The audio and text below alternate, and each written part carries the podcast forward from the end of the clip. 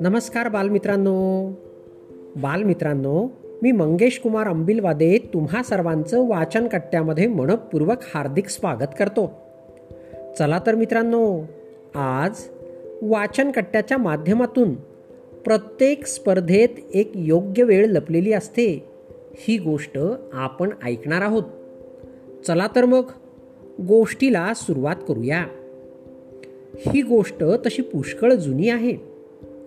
एका राजाने एकदा आपल्या राज्यातील प्रजेची परीक्षा घेण्याचे ठरवले. त्यासाठी राजाने सकाळीच उठून मुख्य रस्त्याच्या मधोमध एक मोठा दगड ठेवला. त्यामुळे रस्त्यावरून जो कोणी जात असे त्याला त्या दगडाचा खूप त्रास होत असे. परंतु तो दगड त्या ठिकाणाहून हटविण्यासाठी कुणीही प्रयत्न करत नव्हतं.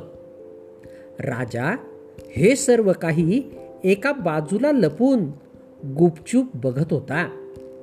राजाने आपल्या राज्यातील काही श्रीमंत लोक आणि दरबारातील मंत्री यांना देखील त्या ठिकाणाहून जाताना पाहिले.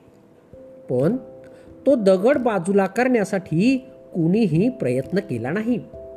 उलट रस्त्यावर एवढा मोठा दगड पडला आहे तरी राजाने तो अद्याप हटवला नाही. असे म्हणून राजालाच नावे ठेवत होते आणि राजालाच दोष देत होते आणि तिथून गुपचूप निघून जात होते.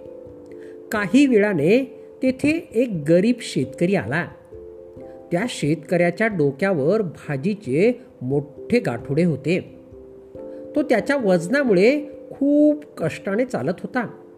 शेतकऱ्याने बघितले रस्त्याच्या मधोमध मोठा दगड आहे आणि त्या दगडाचा जाणाऱ्या येणाऱ्यांना त्रास होत आहे.